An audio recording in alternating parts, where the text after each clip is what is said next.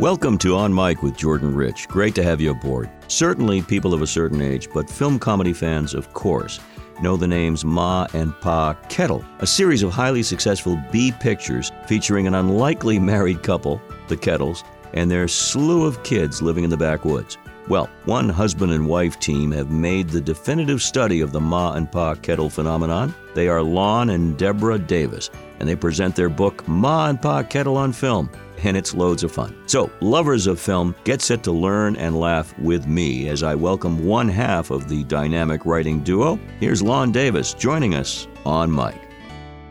Let's focus on Ma and Pa Kettle. I was amazed, first of all, at the success. I didn't know they did that many films. But before we get there, I got to tell you, there's a little diner. I don't know if it's still around, but it was part of my youth, and I used to drive by it all the time. I don't think I ever attended it near Boston, not far, called The Egg and I. I, I never put two and two together until I read your book. Tell us about The Egg and I, the book, first of all. The Egg and I uh, came out in 1945. It was written by a wonderful writer named Betty MacDonald. And she was someone who had lived the experiences that she wrote about. She had been on a chicken farm with her first husband, Bob Heskett, around 1930. And this is just before the Depression. And she had a very rough, rough go. It was in the Pacific Northwest in in Seattle, near Seattle, Washington. And she was absolutely miserable. She hated the climate of, of Washington with its constant rain and wind and cold. And she was more or less an unpaid uh, hand, you know, farm hand. And she was worked almost to death by this husband of hers who wasn't a good guy. He uh, became an alcoholic and, and uh, loved to make moonshine. And this, of course, resulted in some bad behavior on his part. He was abusive to her, and even though they did have two children, after a few years of marriage and enduring this, she decided to leave him. And years later, she was known for her funny stories about living on this chicken farm. I guess it was such a bad experience that she had to find the humor in it in order to process it. And people would just sit there and laugh and, and say, you know, uh, Betty, you've got to put this in a book. And so many people say that, and so many people intend to do it, but she actually sat down at her kitchen table uh, and wrote in longhand this entire book. And it came out very beautifully, and she sent it in, and it was published uh, by a major press in 1945 and became an instant bestseller, selling over a million copies mm. in 1945. That's amazing. And not there long after, of course, comes the movie Naturally. And this is where we start to visit in with the Kettles. You've got Claudette Colbert and Fred MacMurray, and Fred MacMurray's playing the husband, a, a nicer version of the husband, I might add. Yes. Uh, and, and, much nicer. And the movie Lon is a hit, I take it. The movie is, is huge. In fact, it's bigger than the book. It, hmm. it had a universal appeal. And it opened in 1947, and it had, of course, it introduced the characters of and Pa Kettle, um, a farm couple who were based on actual neighbors that that uh, Betty and Bob had when they were living in in in the um, chicken farm. Right. These were uh, a family of uh, mother and father, they known as Ma and Pa Bishop. They had 13 kids, and their place was a mess. And the personalities were, of course, exaggerated to become Ma and Pa Kettle in the book. The portrayals of those characters in the movie were vastly more sympathetic and pleasant than, let's say, the characters in the original book. Right. I wasn't taken at all with their characters, and I don't know if you would be either. Hmm. Especially when you come to know Lon Pa Kettle, embodied by Marjorie Main and Percy Kilbride, there's something special about those two. They're lovable characters, and the actors were so incredibly good that they really breathed life into these two characters, not caricatures, if I may emphasize, but real characters, people that you would, when an audience would watch them, they think, I can imagine Hmm. being a neighbor to those people. I would love to know them. They're very welcoming. They're they'll help you out if if in any way that they can. They're always looking out after other people, and they're good, really good people. Yeah. And of course, the fact that they're hilariously funny um, made audiences sit up and take notice. So much so that Ma and Pa Kettle sort of ran Claudette Colbert and Fred MacMurray off the screen. Uh, people thought, well, they're okay, but I really love the Kettles. Whenever they would come on the screen, audiences would sit up a little bit straighter and have a big smile on their face, and they thought, this is what I want to see. The Kettles were only in, I think it was 21 minutes of this two-hour film, and it was it, it made such an impact that people would continually return to the theater to see this film just for those characters. Let's examine now what happens after the film The Egg and I is a hit, and these are the two breakout characters that everybody wants to see more of. Who takes it to the next step and comes up with a movie for them alone? Who was that? That was Leonard Goldstein, and he was a very uh, thoughtful producer. By that I mean he was very much in- invested in his projects. He was a person of great enthusiasm, and he had a passion for the characters of Ma and Pa Kettle. And it was he who would go to these previews of The Egg and I and observe the audience. And it was his observations that I referred to earlier about sitting up straighter and laughing so much when they were on. And he took note of this and he, he thought this would make a great series of B films. And he became the producer, and the actors liked him very much. And in fact, Percy Kilbride thought he was indispensable to the series, which indeed he was. Unfortunately, he died um, quite young and in the midst of the of the series, and it was taken over by other producers. But that was definitely his baby. It's it's fascinating to think that movies like that would not only be popular but would make so much money. The B movies. I think you said the first independent film made over two million bucks, which is huge Yes. dough in those days, isn't it, Lon? Oh, well, you have to multiply everything by 10, essentially, Mhm. if you want an idea of how much it would be today. you'd like a movie that grossed $20 million. Uh, that would be substantial.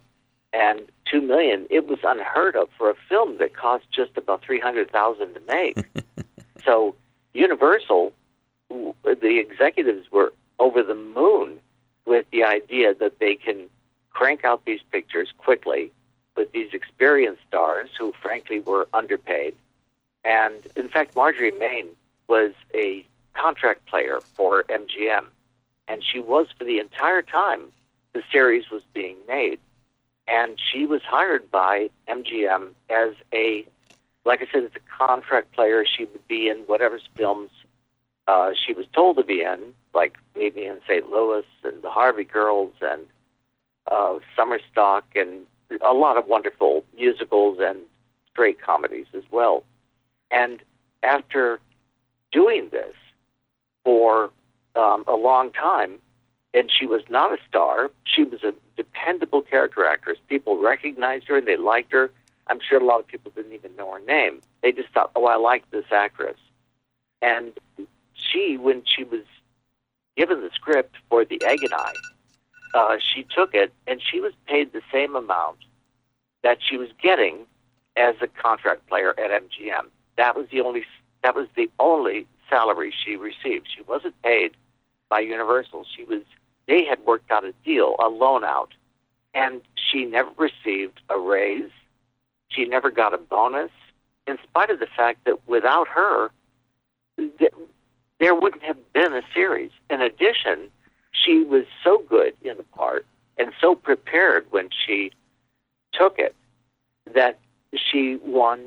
Uh, she received an Academy Award nomination for Best Supporting Actress. This, of course, probably didn't sit well with Claudette Colbert either. But who would think that Ma Kettle Yeah. would you know, be nominated for an Academy Award. That's how good she was. It's interesting when you talk about the studio system. People don't know what we're talking about if they're only concerned with the, the 2000s and the current day Hollywood. But yeah, they wouldn't it, have a clue how different it was. Oh my goodness! And the moguls really controlled everything, and they could loan you out. And a lot of the stars, people thought were making huge money. They weren't. Let's talk about Marjorie Main because she's the central figure, Ma Kettle. Then we'll talk about Percy. Uh, interesting background. Married at a young age. Husband dies. He's an older man. Dies early, and then she's never with anyone again, apparently, or pretty much yeah, well, familyless. There's been speculation as to her um, private life that I didn't uh, delve into in the book, but uh, she, they said she had a uh, a female partner for mm-hmm. a good deal of her life.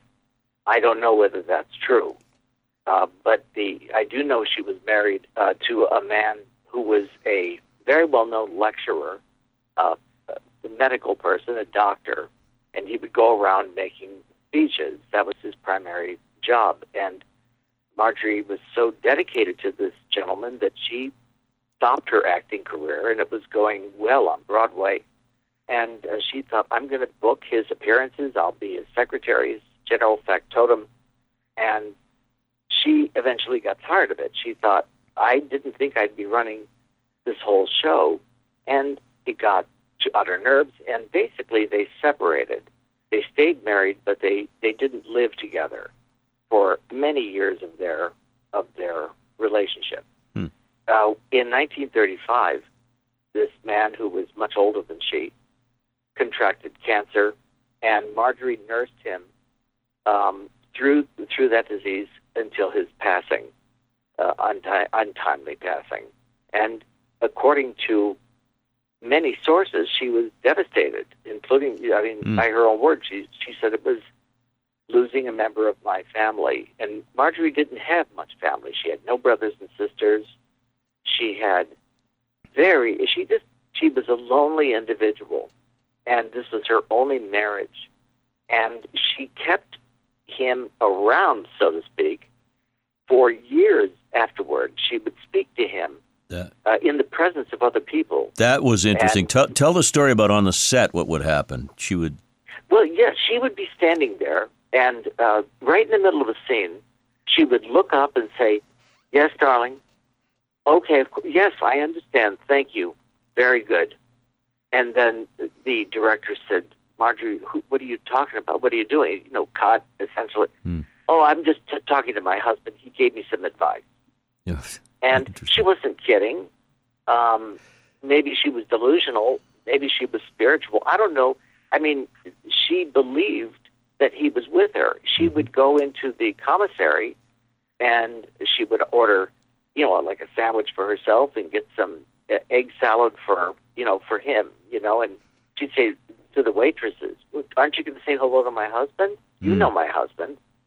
My goodness, people looked at her like she had two heads. And yet, as and, you point out, she she was the ultimate professional on the set. I mean, she knew her lines, she knew her blocking, she knew what was happening every step of the way, didn't she? Every step. She was classically trained as Shakespearean actor, and she took that experience to the films.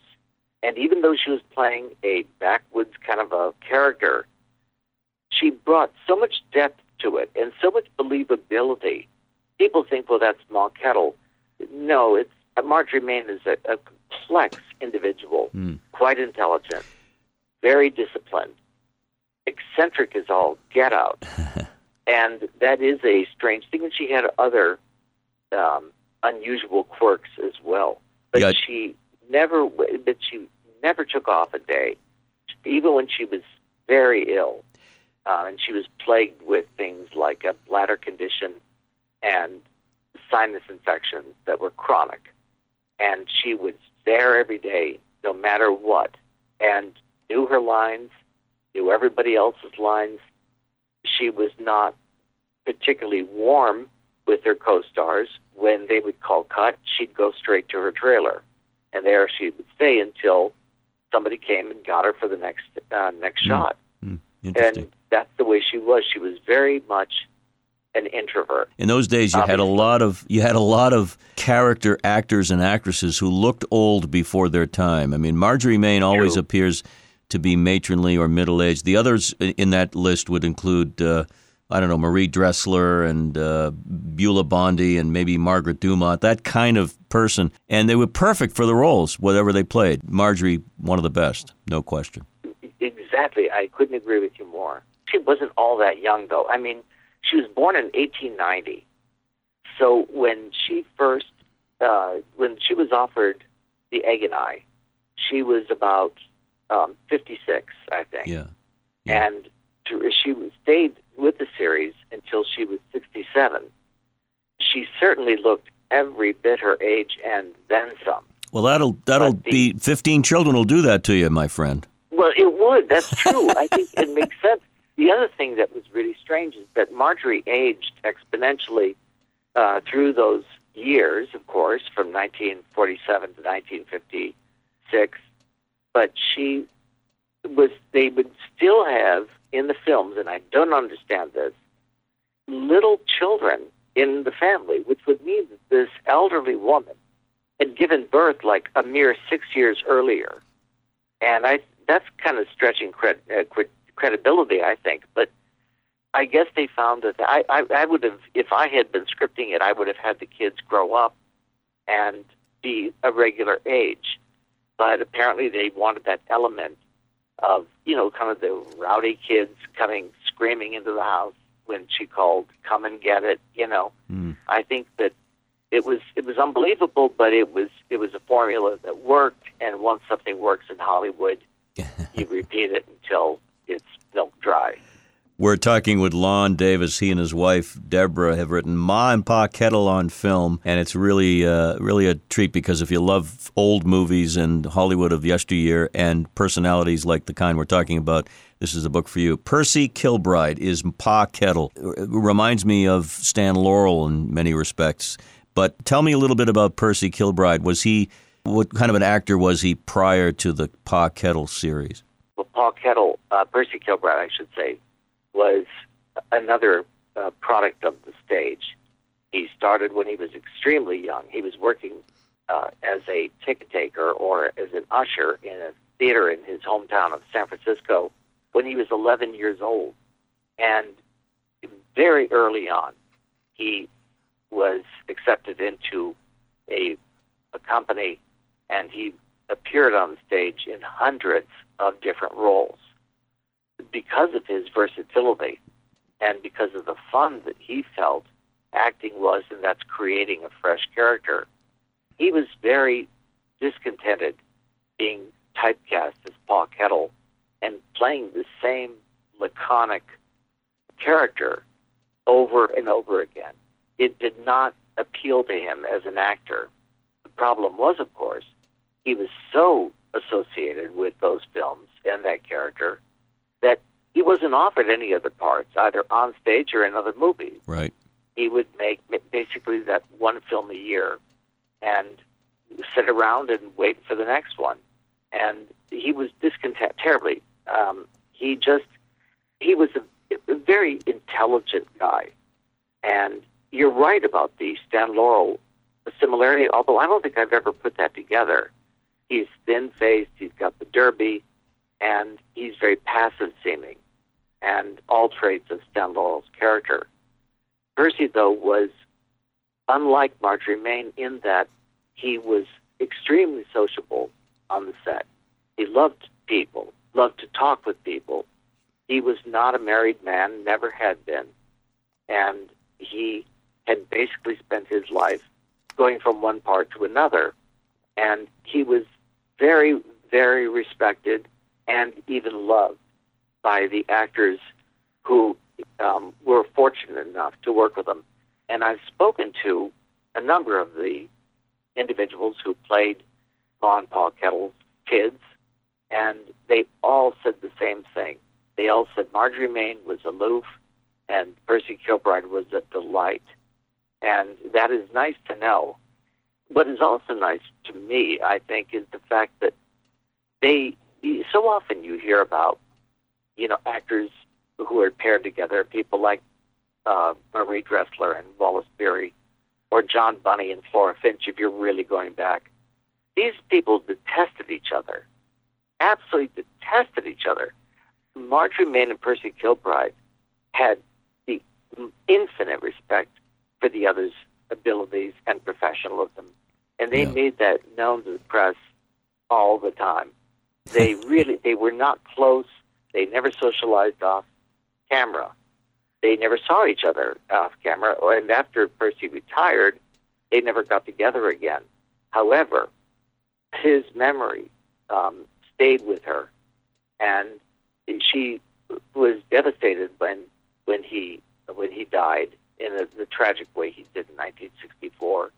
And she always spoke glowingly of him, which Mm. is very touching. I It- think. I have to jump in and ask you about Wallace Beery because you mentioned him not getting along with Marie Dressler. He had trouble with Marjorie or Marjorie with him. Sounds like he was a rather irascible, difficult chap. Am I right? he was a, a dreadful individual. Frankly, he was a, a marvelous actor, or he would never have been tolerated. Those who worked with him have horror stories. Mm. He was a, a very abusive man, particularly to women. Although he was bu- abusive in his own way to men, I remember reading an interview with Robert Young, and he said that making a film with him was humiliating. You, you remember the film The Champ Of course, yeah. uh, with uh, Jackie um, Jackie Cooper? Coop, Jackie Cooper, right, right.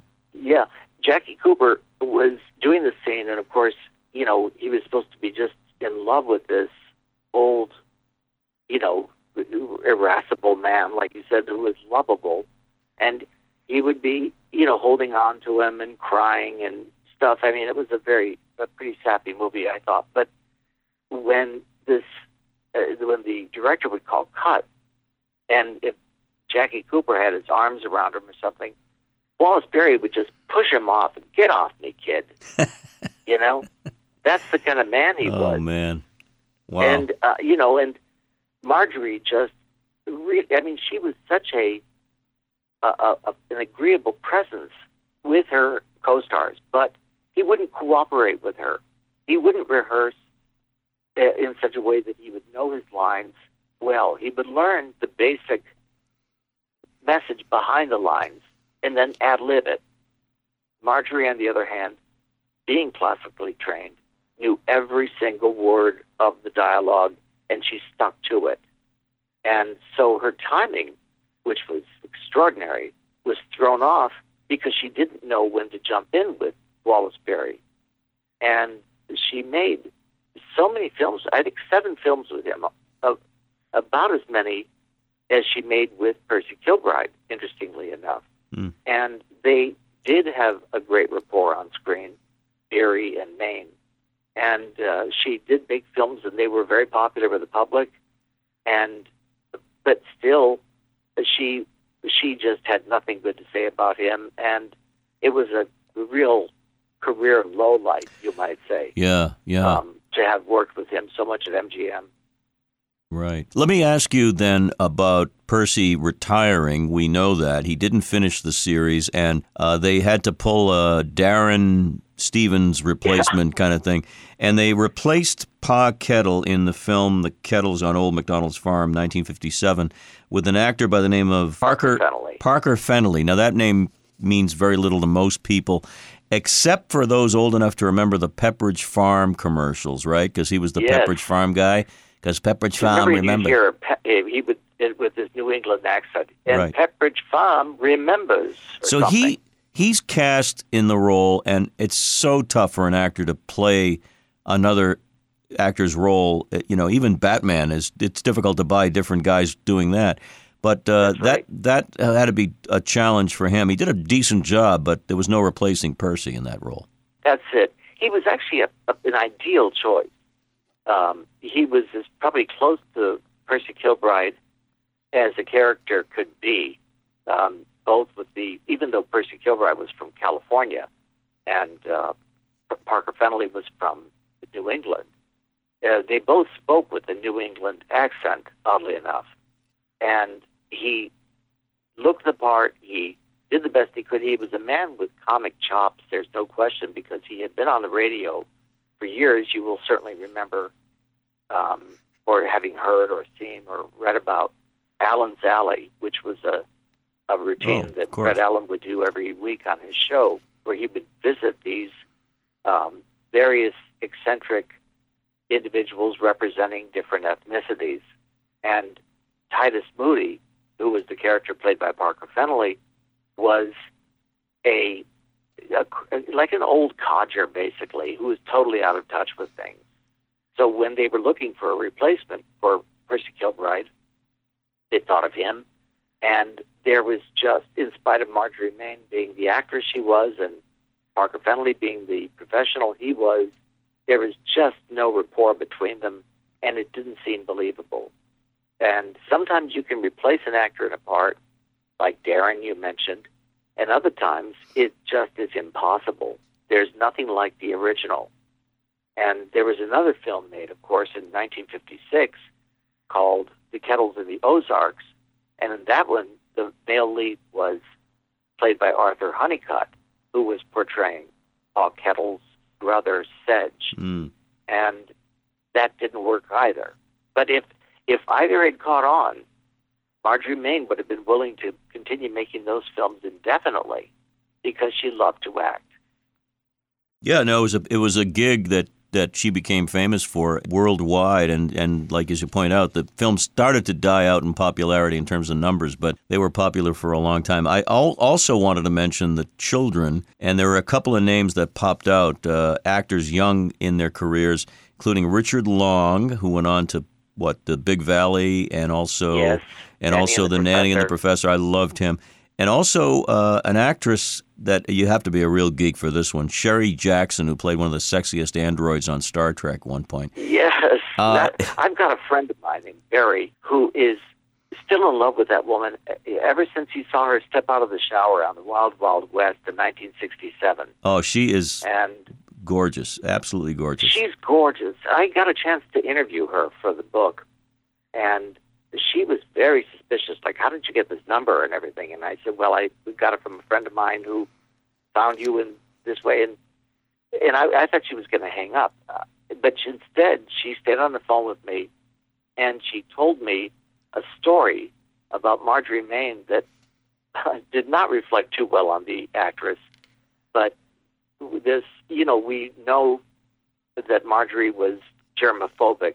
She was terrified of the idea of getting sick, and she was practicing social distancing and wearing face masks and whatnot, you know, 50, 60 years before COVID.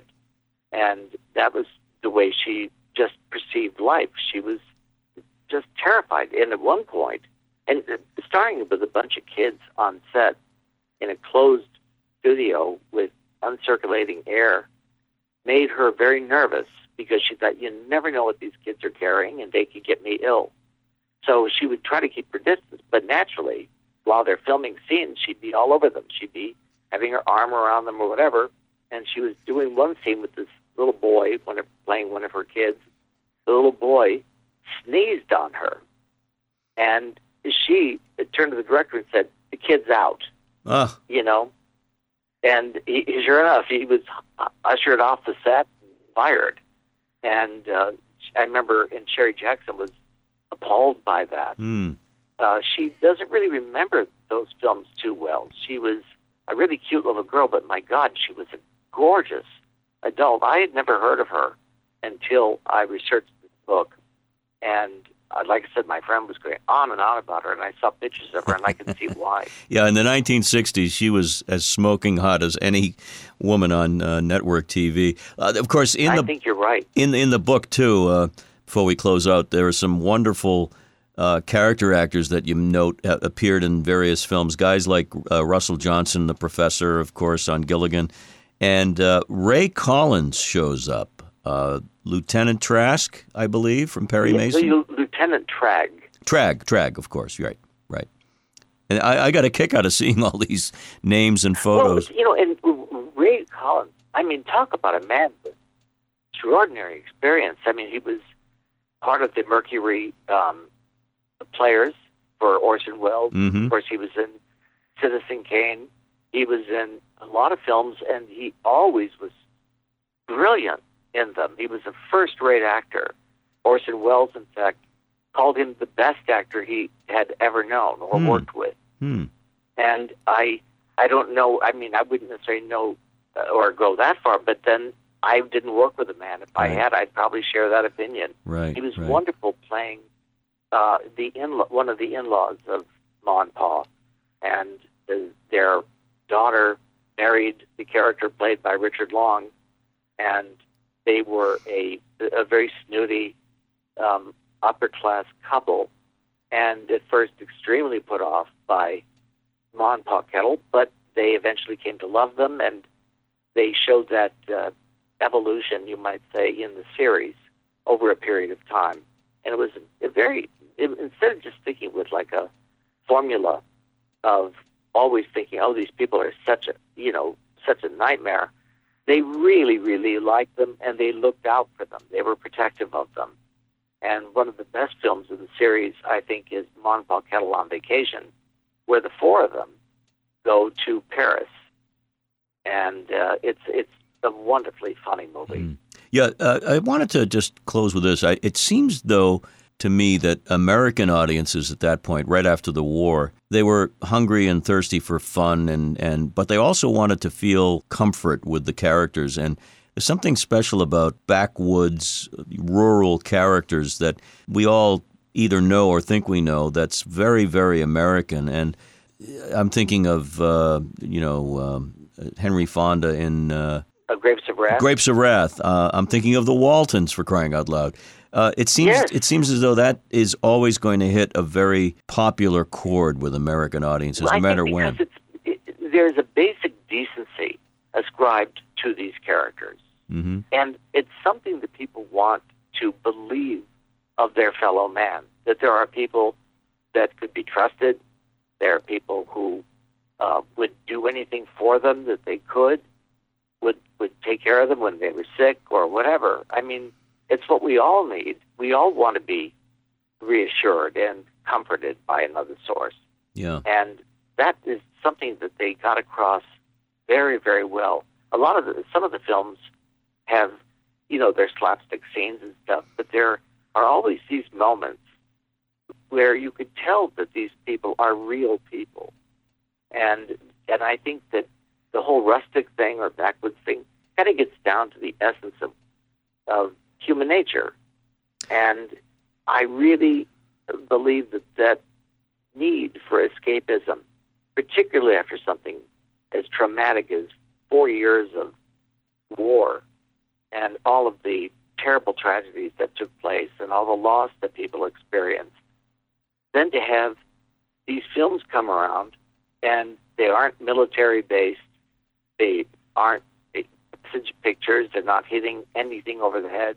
They're just funny and light and cute and there's a reason why all these years later the films are so timeless and that people can watch them again and again like you and I did when we were young Oh, watching absolutely. them on TV it was it was indescribable how pleasant those films were They were they were absolutely mind candy, and yet I think you say so well in the book, and you just said it now. You could tell the characters had decency and warmth, and and they cared for each other. And one more aspect I think that is true of a lot of comedy in the era we're talking about post depression. It was nice to stick it to the city slicker. It was always nice Yes. to outwit the because the dimwits, as they were referred to, usually outwit the the rich, pompous, you know, wise guys who thought they knew it all. I love that about yeah and I think that even and, and I think there's a juvenile appeal um, there too uh, that I've never really put together. But why would kids you know like I was I was raised in the suburbs. I knew nothing about farms and you know and tons of kids in a family and all that kind of stuff. That was all foreign. But there's something that kids can relate to just like you relate to Abbott and Costello um, meeting Frankenstein and, and Dracula. You know, you think I'd be terrified too. Maybe not as terrified as this guy, so you feel a little bit superior. And I think that kids often feel very, at least I know I did, felt very oppressed. And the idea of like winning over an authority figure was inherently desirable. and they embodied that kind of fish out of water behavior perfectly. The book is called Ma and Pa Kettle on Film. Uh, all new, funnier than ever. I love that. Uh, by Lon, our guest, and his lovely wife, Deborah Davis. Uh, and it's really a, a, movie lover's treasure trove of uh, character actors and storylines and uh, how movies get made. And, uh, and really a bygone era that's nice to reminisce about Lon, I can't thank you enough for joining us, and we'll definitely do this again because you're a man of many subjects I want to delve into. oh, Jordan, nothing could make me happier. I have enjoyed being on your show, and I hope to be on it again um, repeatedly. Oh, Lon Davis, you will indeed be back soon with another deep dive, this time into the highly intellectual, stimulating story of that triad that changed the world the Three Stooges. Stay tuned for that. Thanks as always to Dan Tebow of Fast Switch Media, to Ken Carberry and our team at Chart Productions in Boston. And of course, thanks to all of my listeners and new ones joining us all the time for subscribing, downloading, rating, and reviewing the podcast. We're now heard in close to 100 countries and in just about every state in the Union. That is, if Wyoming has finally come around. So, as always, we close by saying, Be well so you can do good. Take care.